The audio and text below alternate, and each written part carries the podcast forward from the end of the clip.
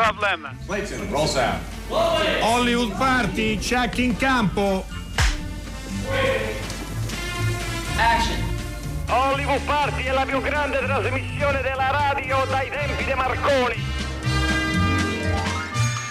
Eccoci qui, 23 marzo, ore 19 spaccate, io sono Dario Zonta e questa è Hollywood Party, come ben sapete. È una nuova settimana eh, in questo momento che ci vede tutti in remoto, tutti distanti e tutti vicini, tutti nelle loro case e qualcuno in un pensionato. Io Sì, suppongo... dottor Zonta, buonasera, buonasera, buonasera. Buonasera. Eh sì, sono rimasto solo. Sono rimasto eh, solo, sono rimasto e sono qui, mi, mi godo l'ufficio di Don Isidoro con un sacco di, di meraviglie della storia del cinema, sceneggiature, film, eh, fotografie, una cosa meravigliosa. Però oggi le faccio compagnia. Certo, a me sarebbe piaciuto farle compagnia in un momento un pochino più lieto, ma qui tra quello che succede nel nostro paese e quello che succede purtroppo eh, che arrivano queste notizie molto molto tristi e insomma non riusciamo, avremmo voluto fare una, una puntata un pochino più leggera, no dottor Zonta? Faremo una puntata di ricordi, di memorie, parleremo eh, di storia del cinema perché oggi ci ha lasciato una grande attrice, un grande personaggio della storia del cinema italiano e non solo che è Lucia Bosè.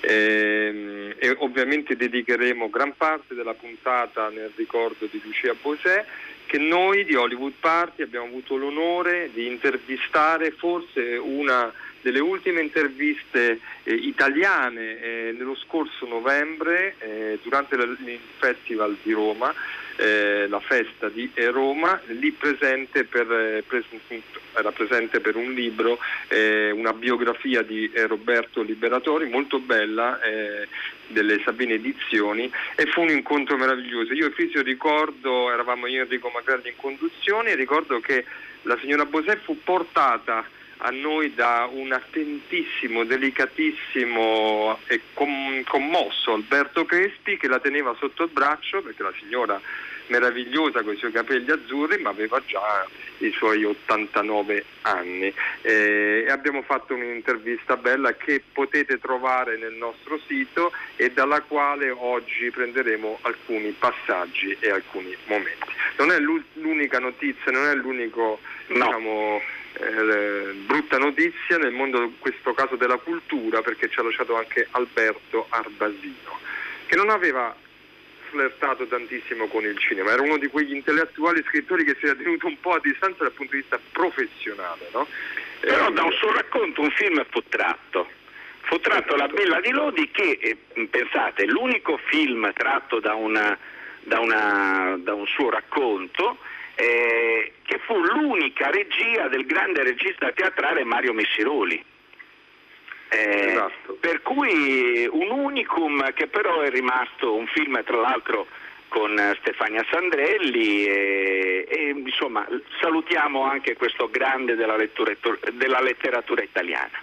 che altre trasmissioni di Radio 3 eh, ricordano, hanno ricordato e ricorderanno. Lui com- insomma, aveva capito che all'epoca soprattutto per esempio i grandi scrittori, possiamo citare Flaviano, ma anche Zavattini, avevano un rapporto non totalmente paritario con i registi, no? i registi comunque erano delle prime donne assoluto, Fel- Fellini, De Sica, cioè il famoso litigio tra Fellini e Flaiano, la prima e la seconda classe per andare a ricevere l'Oscar, da quel litigio poi si definì una rottura. Beh, eh, Arbasino lo racconta in una bellissima intervista, intuì eh, tutto ciò e si tenne un po' alla lontana dal cinema, anche se lo amava tantissimo. Questo era così per un nostro ricordo brevissimo eh, di Arbasino. Noi iniziamo la nostra puntata. Episo, lei non mi farà Sì, compagnia no, io- io guardi, come- Eh. Io le, farò, io le darò manforte adesso in apertura dando innanzitutto il numero di telefono che è il 335 56 34 296 perché gli sms sono in funzione. Voglio anche ricordare che il sito di, di Radio 3 contiene anche il sito di Hollywood Party dove ci sono mm, le puntate da scaricare, dove si può trovare tutto il cinema alla radio, tutti, tutti, tutte le cose più belle anche, e anche delle curiosità, delle teche della RAI, insomma veramente un uh, caleidoscopio di, di meraviglie in quel sito c'è. E poi volevo, prima di iniziare con la musica, volevo fare il, uh, gli auguri di, di buon compleanno a Franco Battiato che oggi compie 75 anni. Sentiamo un po' di darei, la, le darei il, la possibilità di iniziare con, e poi cambieremo anche tono di voce per cercare di essere un pochino più, più vicini al momento che stiamo vivendo.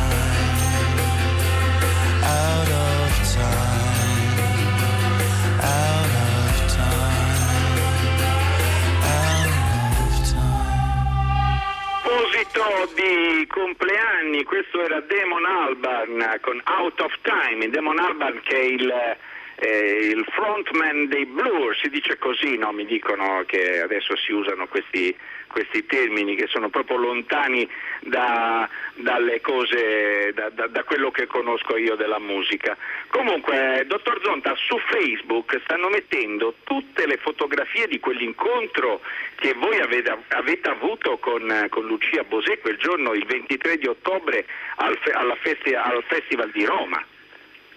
Se non ricordo male, quella sera eh, nel, così, nel, nella regia e tra gli ospiti e gli amici c'era anche il regista, conduttore, amico di Hollywood Party, Maurizio Ponzi. Buonasera Maurizio. Oh, ciao Dario, ciao Claudio. Ciao.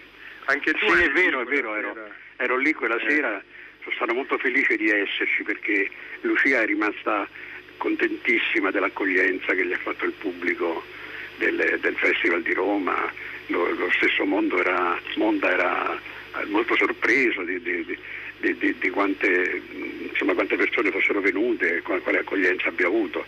Era l'occasione della presentazione del libro che esatto. Roberto Liberatori ha scritto su di lei, molto bello, che a sua volta l'aveva già resa felice e quindi è stata una giornata per lei molto importante. Maurizio Ponzi, noi oltre eh, al fatto che tu hai lavorato eh, con la Bosè in un film, almeno in un film che sì, Volevo i pantaloni. Sì. Eh, nel, anche se sugli MDB c'è scritto un altro, c'è un altro titolo. Sì, ma è un errore che naturalmente mi trascinerò per sempre, non si riesce a correggerlo. Figura nel caso non di ha mai. Fatto mio... del caso. Eh sì, sai quelle cose che a volte a dire che non è vero, ma tanto rinunciamoci. E poi vorrei... Prego. Mi senti? Sì? Sì, no, sì, dico, sì, volevamo... Maurizio, Maurizio, ecco, tutto a posto. Sì. Di, di Volevo i pantaloni, prima ancora di raccontare, cioè volevamo con te fare un po' un percorso di questa grande attrice, ma partendo dalla, prima di tutto dalla tua esperienza di lavoro con lei in Volevo i pantaloni, era il 1990, come andò? Andò naturalmente benissimo, era, era una, una, una cosa che sospiravo da tanti anni, io sono stato sempre un ammiratore sfegatato di, di, di, Lucia e quindi ho provato già dal mio secondo film ho provato ad, a, a, chiederle di fare un ruolo che poi non fu possibile perché doveva girare mi pare o Metello, Metello di Bognini stesso, nello stesso periodo, insomma non fu possibile prima. Poi si presentò l'occasione Volevo i pantaloni che il personaggio della madre della protagonista secondo me era un personaggio un po' folle, un po' demoniaco che poteva andare bene per Lucia, glielo proposi, lei accettò molto volentieri e fu una lavorazione molto piacevole, come potete immaginare, perché cioè, ho riversato lì tutto, tutto, quello che avevo voglia di dirle da anni, un'indagine su, sulla sua vita, su tutto, insomma, potete immaginare. Quando un, fanatico, quando un fanatico accosta sua, una delle sue dive preferite. Maurizio, buonasera, sono Claudio De Pasquale. Buonasera, ciao. Buonasera. Senti, ehm, Ecco, tu che sei un, eh, un, eh, un, ex critico cinematografico, ma soprattutto uno storico e un appassionato di cinema, perché avevi questa passione smisurata nei confronti ah, di Lucia Bosè? Tu che sei stato veramente un conoscitore di quasi tutto il cinema e soprattutto di quel cinema di quel periodo, quindi anche di altre sì, che hanno avuto una grande importanza. Perché proprio Lucia Natur- beh, innanzitutto la cosa comincia che, che io ero, so, io ho qualche anno di meno di quanti ne avesse Lucia, pochi, ma qualche anno di meno, quindi ho cominciato a conoscerla quando ancora per me fare il cinema vero era lontanissimo, ero un ragazzo che andava al cinema. E, sai, quindi si ubbidisce all'istinto, cioè io ho visto Cronaca di un amore quando ancora non sapevo distinguere fra, fra Antonioni e, e, qualunque altro regista, però sono rimasto folgorato e quindi lo volevo sempre rivedere, l'avrò visto tre o quattro volte, lo inseguivo nelle seconde visioni, nelle riedizioni estive, come si faceva a quel tempo. Sai, sono quelle cose che, come si fa? Cioè, amavo molto anche so, la Mangano, amavo tante altre attrici. Sì, sì, ma, ma questo lo so appunto, ecco però, però, eh, però, lei per me era di più, eh, non so perché. Comunque no, il discorso però da fare è questo, che insomma su Lucia tutti probabilmente sanno tutto perché insomma, è stata una, eh, anche grazie al suo matrimonio con Dominghin, all'abbandono del cinema, poi al ritorno al cinema, insomma, sarà una vita, una vita molto, molto, visitata no? dai media, poi il figlio celebre e così via. Però poi spesso non si ricorda che lei ha lavorato con dei, dei registi formidabili, ha una filmografia eccezionale. Eh, film che magari adesso non è facilissimo rivedere, adesso non, non voglio dire eh, Cronaca di un amore che celeberrimo, La signora senza camelie, sempre di Antonioni, ma pochi ricordano per esempio una, la, la, sua interpretazione con Buñuel, ha fatto un film di Buñuel molto bello che si chiama Gli amanti di domani nel 1955, l'ultimo film che ha fatto prima di interrompere eh, le, le, il suo lavoro perché aveva fortunatamente firmato un contratto prima di sposarsi, con Dominghizza non gliel'avrebbe, gliel'avrebbe impedito. me l'ha raccontato lei eh, naturalmente. Certo. E lei tra l'altro si scoprì, si scoprì, incinta di Miguel mentre girava il film di Buñuel, forse anche per quello è così bella in quel film. È vero. Allora, però vogliamo sentire e condividere con te e con gli ascoltatori eh, una clip tratta dal suo primo film, quello con Giuseppe De Santis nel 1950. Non c'è pace tra gli, tra gli ulivi, certo. Adesso vengo. Dove vai? Tanto non te la puoi sposare. Vattene. Lasciala perdere quell'antipatica. Torna indietro. Vattene. Che vieni a fare qui? Ti piace di soffrire? Sì, mi piace di soffrire. Perché? Allora hai voglia. Stasera mi portano da lui. C'è una festa a casa sua. Perché domani pure lui se ne va con le pecore. Con le pecore? Se fa tempo. Che stai dicendo? Lo so io. Non fare guai. Lo sai che voglio bene a te.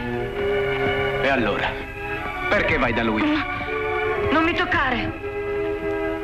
Non ci so sposa a te. Ma sei detto che mi vuoi bene? Sì, dillo a mio padre e mia madre. Lo sai che me lo vogliono dare per forza. Tu sei povero e lui è ricco. Questa è la Bosei in Non c'è pace tra gli ulivi. Con Vallone eh, in quel momento. Sì. Con Vallone, Raffallone, lei è Lucia Silvestri, questa specie di contadina, ma anzi non una specie, una contadina dal carattere un po' ribelle, ambiguo ed è così mm, una Bosei sensuale, anche però ieratica, forse anche raggelante. Aveva eh, Maurizio 18 anni Aveva 18 zero anni, incredibile, incredibile. No, ma vedi, ecco, l'inizio della carriera, se tu la guardi, lei fa Non c'è pace tra gli ulivi dove fa una contadina sciociara. Subito dopo fa eh, una ricchissima Cronaca. donna milanese in Cronaca di un amore, una donna che di 27 anni, mentre ne aveva 20. Come terzo film fa quella, quella, forse non è il terzo, è il quarto, fa il bellissimo film di Emmere, Le ragazze di Piazza di Spagna, che coniuga tutti e due quei personaggi, cioè fa una ragazza del popolo che però ha le movenze e il fisico di una donna di classe, per cui diventa indossatrice mentre fa la sartina. Eh, cioè, capisci, è una, è una di quelle mh, creature cinematografiche che mh, riesce a fare più ruoli. E, semplicemente perché l'obiettivo è innamorato di lei, non credo che ci sia altra spiegazione, perché lei non aveva studiato recitazione, era, era, si lasciava guidare molto dai registi con cui lavorava, ma non aveva degli strumenti eh, personali da, da, apporre, no, da, opporre, quindi era, era, veramente, credo, un rapporto meraviglioso fra la macchina da presa, ma la quale lei disse, questo me la, me la raccontare sta anche nel libro di eh, che abbiamo citato prima, che lei la prima volta che è apparsa davanti alla macchina da presa e non c'è pace tra gli ulivi, sottovoce ha parlato alla macchina da presa e gli ha detto guarda io ti darò soltanto il 50% della mia vita, l'altro 50% me lo tengo per le cose mie. Eh, Maurizio, Maurizio, Ponzi era, era, era, proprio il cinema però che ti innamora di, di Lucia Bosè perché tra il 50 e il 55 fa un'enormità di film, eh sì, uno dietro l'altro. Quasi 20, tra, tra l'altro passando da registi importantissimi, cioè di un certo livello culturale come Antonioni, ma anche a cosine, a cosine un pochino più leggere come Parigi è sempre Parigi di Emmer. Eh certo, perché è praticamente un documentario meraviglioso però, io adoro i film di Emmer. Poi ha fatto Romore 11 di De Santis che l'ha richiamata appunto dopo Non c'è pace tra gli ulivi e poi il debutto di Maselli, Gli sbandati, dove lei è meravigliosa. C'è stato un applauso a scena aperta alla mostra di Venezia, lei purtroppo non era presente perché stava facendo un altro film, ma Maselli racconta che eh, sfiorò la Coppa Volpi per, per quel film. E poi, e poi Muerte di un ciclista di Bardem, film Galeotto che le ha fatto incontrare Dominghin e poi appunto Gli amanti dei romani di, di Buñuel, insomma, pensa tu quanti, quanti film, quanti titoli. E poi nelle cose più leggere con Walter Chiari insomma, ha incontrato anche Mario Soldati che tra l'altro gli aveva fatto il primissimo provino per la Lux. E, e poi, è l'amor che mi rovina il primo film che fa con Soldati. Eh, Maurizio, sì. sentiamo però la voce di Lucia Posene in questa fam- intervista per noi famosa, insomma, che, eh, che, rimane nel nostro archivio, nella nostra storia. Eh sì, che avete fatto proprio quella sera lì a... Esattamente, a, era il 23 ottobre. Esatto. Sentiamo un passaggio di questa intervista. Visconti era un personaggio talmente straordinario che ho amato moltissimo perché l'ho trattato molto, ho vissuto in casa sua quando mi ammalai, mi ricevette in casa sua molto tempo, perciò ho un ricordo meraviglioso. E lui voleva fare del teatro con me, non del cinema, sempre mi ha proposto di fare del teatro. E io non potevo farlo perché ero ammalata, perché avevo Oh, pe- pensi che ho fatto tutto il cinema italiano con un polmone solo, mm. perché l'altro era tubercoloso con dei buchi, con le cose che si, si hanno, non so, piuttosto brutte, no? Eh. Perciò era paralizzato, me l'avevano paralizzato. Perciò non ho mai potuto fare del teatro ed è, è, era il sogno di Luchino Visconti. Eh Luchino Visconti insomma l'ha incontrata in una pasticceria a Milano, una pasticceria a Galli se non erro sì. eh, e ha detto lei ha un volto, farà una, una, una faccia per, per, fare del cinema, cioè un, è un animale cinematografico. Mi disse, io rimasi un po' male, dico, e chi è questo signore? E c'era De Lullo vicino a lui, mi disse, ma è Visconti? E io gli ho detto, beh. Lei aveva 16 anni. E avevo 16 anni perché non sapevo chi fosse Luchino. A sua discolpa. Beh, questo che bello sentire questa voce. Del, delizioso, le, le, il percorso che lei ha fatto da quel giorno fino a Miss Italia qualche mese dopo e appunto poi ai sette di De Santis e di Antonioni ha del miracoloso, eh? cioè degno Beh. proprio di Picmalione, di show. È una, è una, storia nella storia. Sì, Poi lei evoca questa sua difficoltà che insomma com- legata a, ai polmoni anche durante la programmazione. Eh, come, no, come no. Lei poi lei ricorda questa impossibilità di fare teatro, ma quella, quelle, quell'intervento chirurgico che, che, ebbe molto difficile per l'epoca, gli impedì anche di fare cronaca di, di poveri amanti di Lizzani sì, perché sì lei era prevista nel cast se l'avesse diretto Visconti, ma però era mantenuta anche nel cast del film proprio con Lizzani e, e non lo poté fare.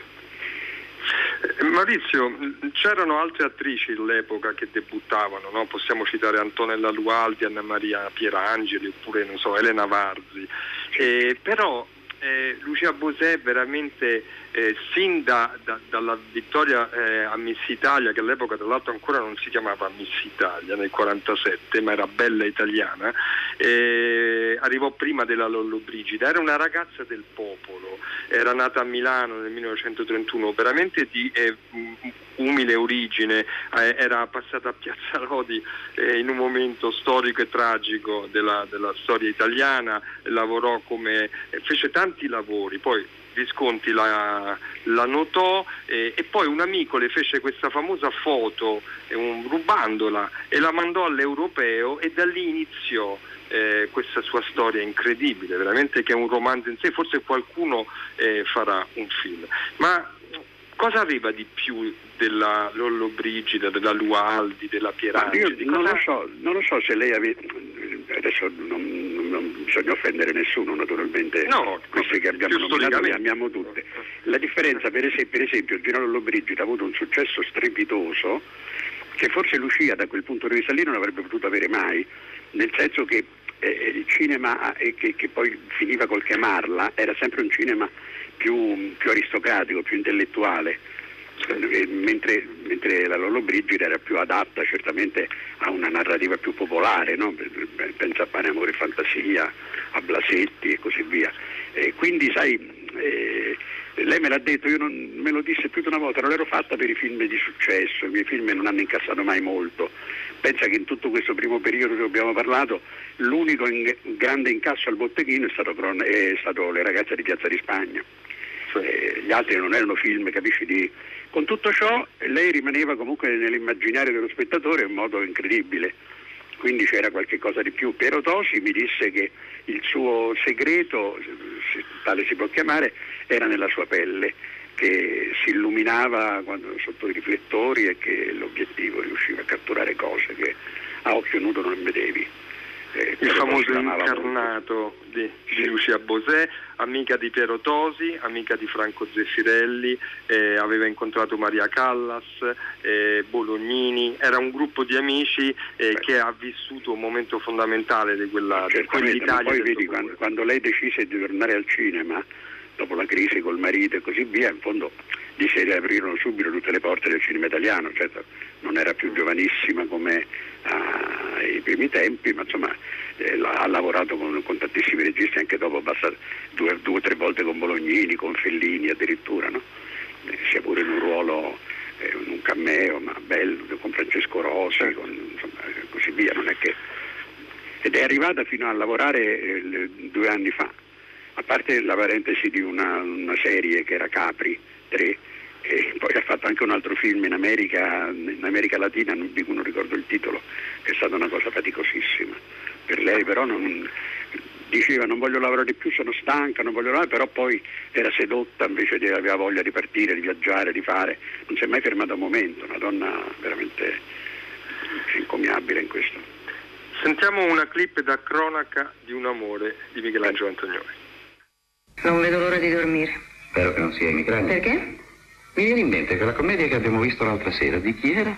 Boh, diceva, l'amore di una moglie per il marito si misura ai micrani. Enrico, scusa, non ho voglia di scherzare. Me ne vado. Piaciuto lo spettacolo? Quale spettacolo? Quello di questa sera. Sai, Luciani mi ha proposto un affare. Sentiamo. Riguarda te. Mi ha detto, ti do 300 milioni se mi vendi tua moglie. Solo 300? Sai che avrebbe risposto un principe orientale a una proposta simile? Cosa? Avrai mia moglie gratis e poi ti ucciderò. Un principe orientale, forse, ma un industriale milanese gratis? Direbbe dammi 300 milioni, avrai mia moglie e poi ti ucciderò. Così vendica l'offesa, guadagna i milioni e si libera della moglie. Stavi molto bene stasera, ti guardavano tutti. Rocchi poi non ne parliamo. Lo sai uno dei segreti per mantenersi belle? Dormire. Dormire, dormire. Allora, buonanotte. Buonanotte.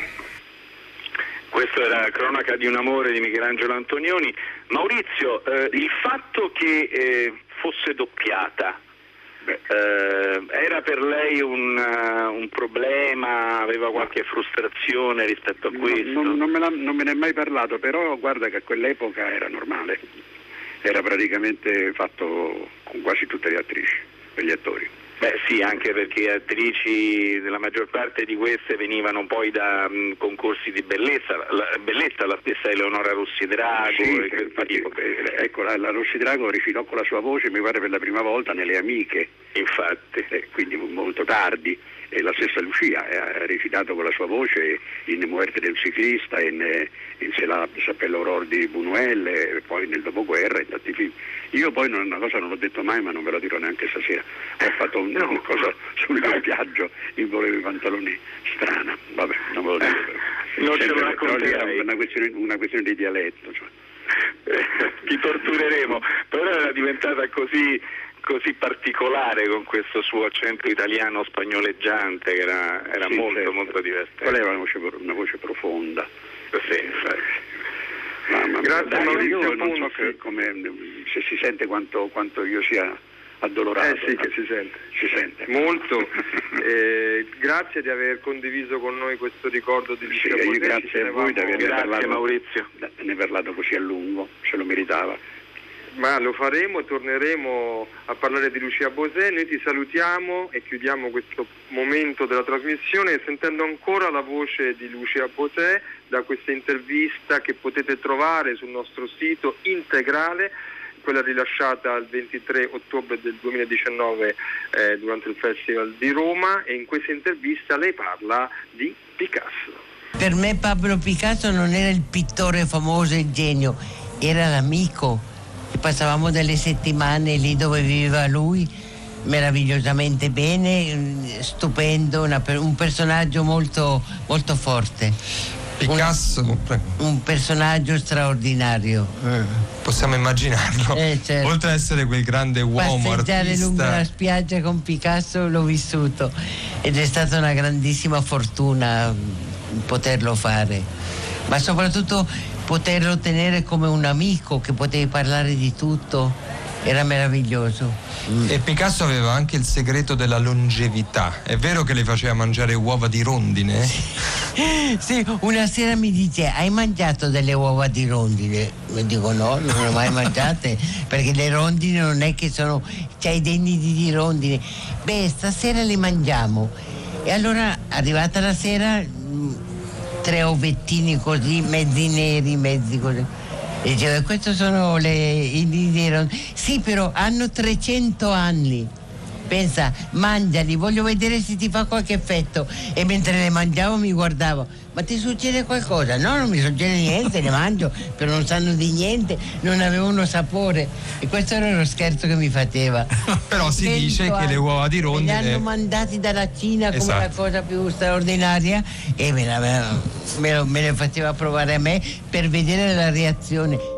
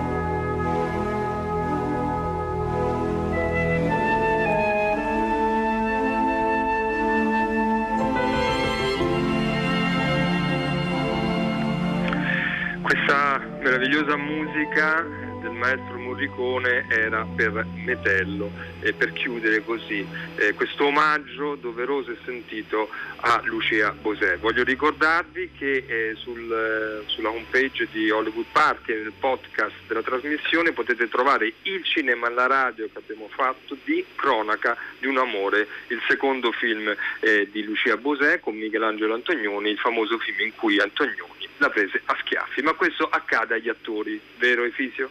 Ma eh, certo, tra l'altro al 335 56 34 296 è arrivato un sms che dice ma Mulas sta divorando con profitto la biblioteca di cinema di Don Isidoro, ormai sa, sa tutto, può fare l'esame al CSC.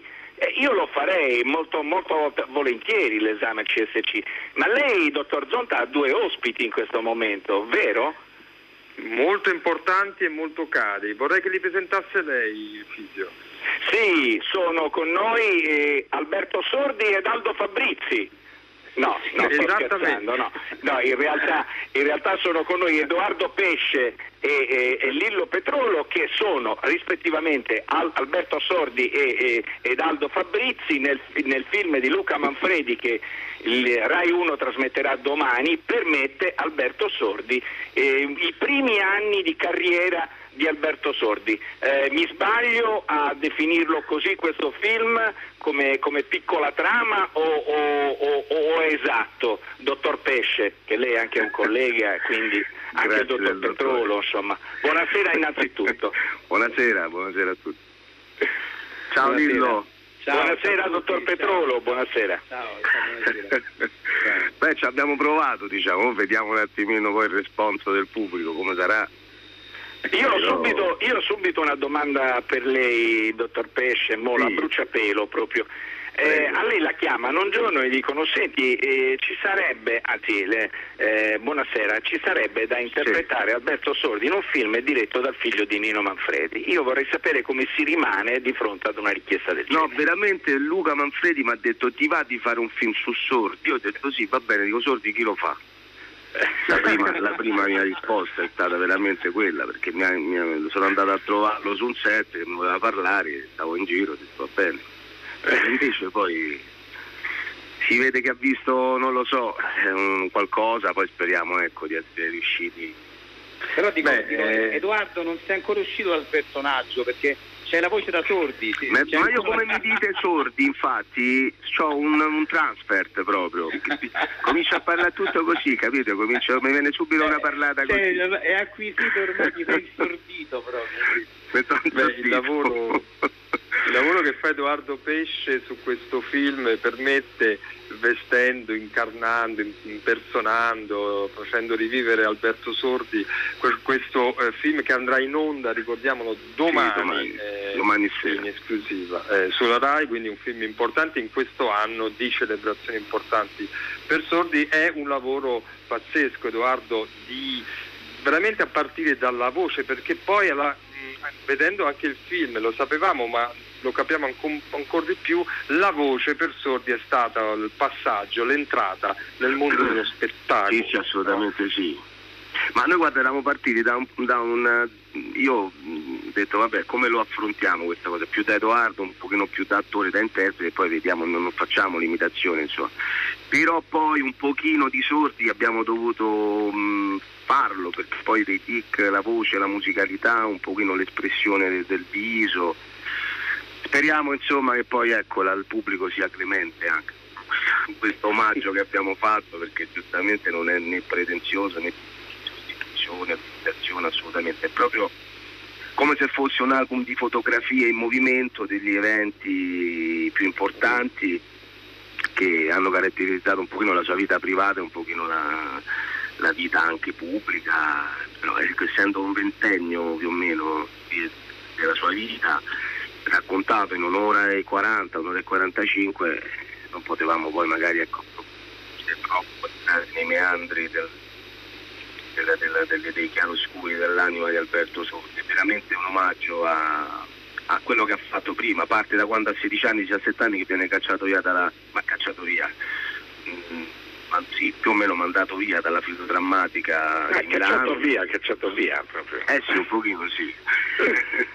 Poi lui era un basso, quindi aveva questa voce a 16 anni addirittura ha fatto la voce di Olio fingendosi più grande. Fingendosi Io... quarantenne. Io se siete d'accordo la sentirei questa voce, perché vederla la vedremo domani in televisione. Intanto la sentirei, poi avrei da farle una domanda e poi passerei a fare una domanda anche al dottor Petrolo che eh, anche lui si è trovato um, a, a, di fronte a un personaggio mica da ridere. Eh. Allora lanciamo la clip dal film Permette Alberto Sordi.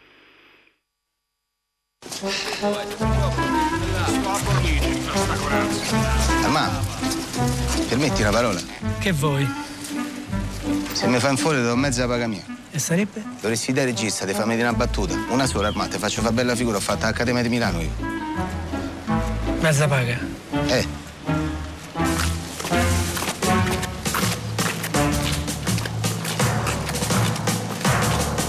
Ave Cesari. Stop! Che? Ma che c'ha zecca Cesare? Lui è Scipione l'Africano, hai capito? Ah, è Scipione l'Africano lui. Vabbè, però è un console, come se un gerarca fascista dice saluta Arducci. Bravo. Peccato che Giulio Cesare è nato 80 anni dopo Scipione, hai capito? 80 anni dopo? Sei sicuro, dottor? Armando! Armando! Eccomi, dottor Gallone. Ma che sta chi cazzo è? Alberto Sordi, ho studiato recitazione. Portalo via, se no le mette in mano in cuore. No, Perché? Dai, dai lascia perdere. Ancora zitti. Dottore, dai. voi mi dite come devo salutare, io lo ah, faccio. Sì, la salutava, a ten. E portatemi un altro centurione. E questo era l'esordio in Scipione l'Africano a Cinecittà, giovanissimo Alberto Sordi. Una domanda, mh, mm, risposta brevissima, dottor Pesce.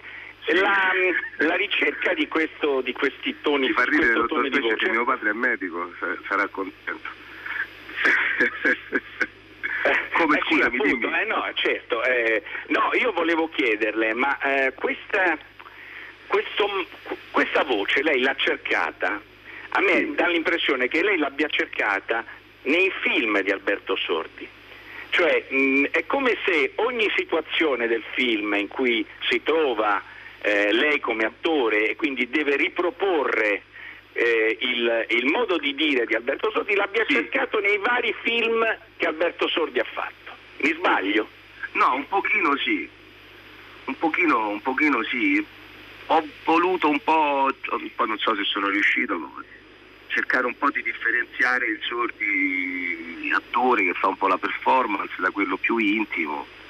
Eh, comunque sì, poi lui aveva dei tempi micidiali raggiungibili, quindi io poi ho provato un po' a, fa- farli, a lavorare un po' su, sulla, sul ritmo, ma insomma è impossibile. Però ma poi ho visto delle interviste sue non è che poi fosse così diverso, eh, era un pochino più edulcorato, sai, magari all'epoca quando uno faceva un'intervista era un pochino, era un, po', un pochino più attento, magari, però ecco, non, non, vedevo poi tutta questa grossa differenza di parlata, manteneva sempre una sua caratteristica molto, molto ben eh, particolare, insomma, la sua. Lillo invece fai Aldo Fabrizi, un'altra impresa importante, eh, Lillo. A un certo Beh. punto nel film tu dici a, a, Sordi che ti imita dal palco di un teatro, di un piccolo teatro, dice ricordati le pause tra una battuta e l'altra perché io recito con gli occhi. Allora Lillo, raccontaci il tuo, il tuo Aldo Fabrizi.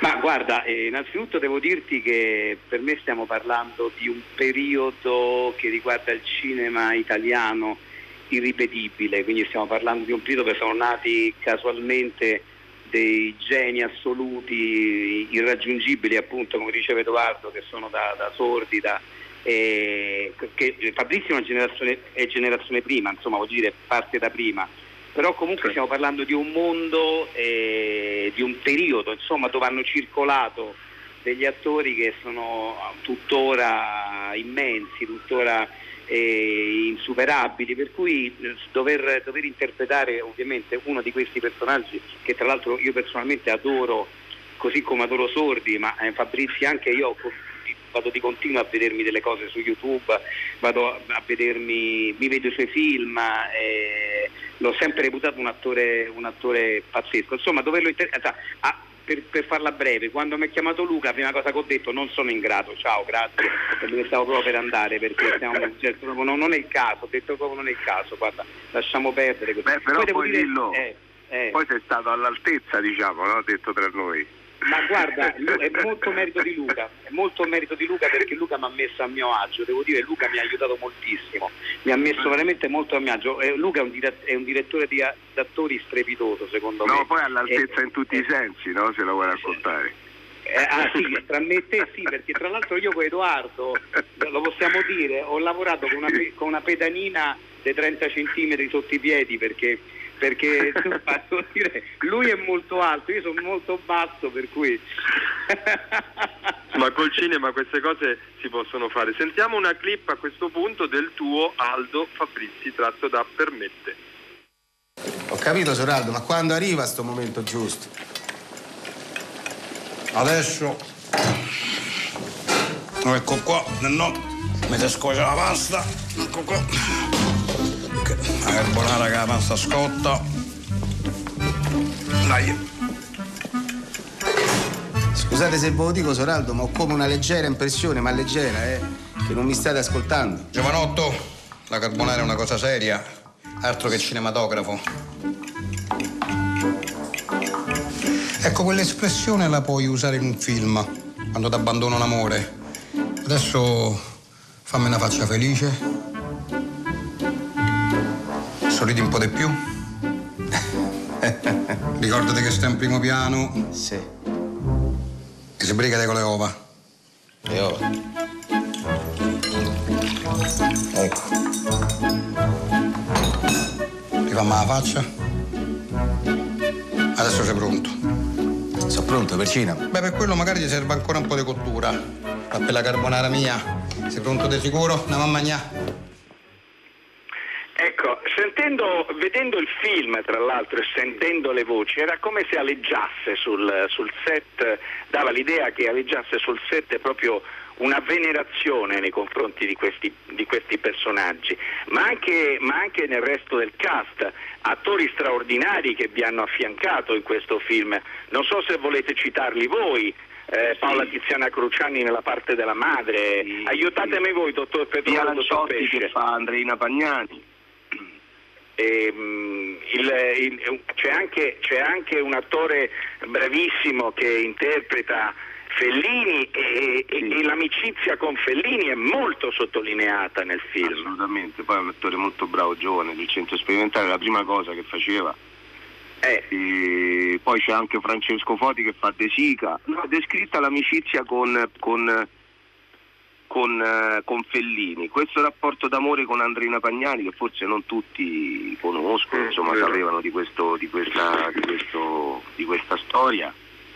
E, e poi insomma è descritta molto la sua tenacia, la volontà proprio di arrivare, di, emergere, veramente fortissima, mm, di non, di non arrendersi di fronte ai no, alle porte in faccia, perché poi aveva una faccia particolare, no? sto faccione che, che- che diceva, quindi non era una faccia tragica per il periodo che- in cui andava comunque il neorealismo, c'era- stava iniziando a,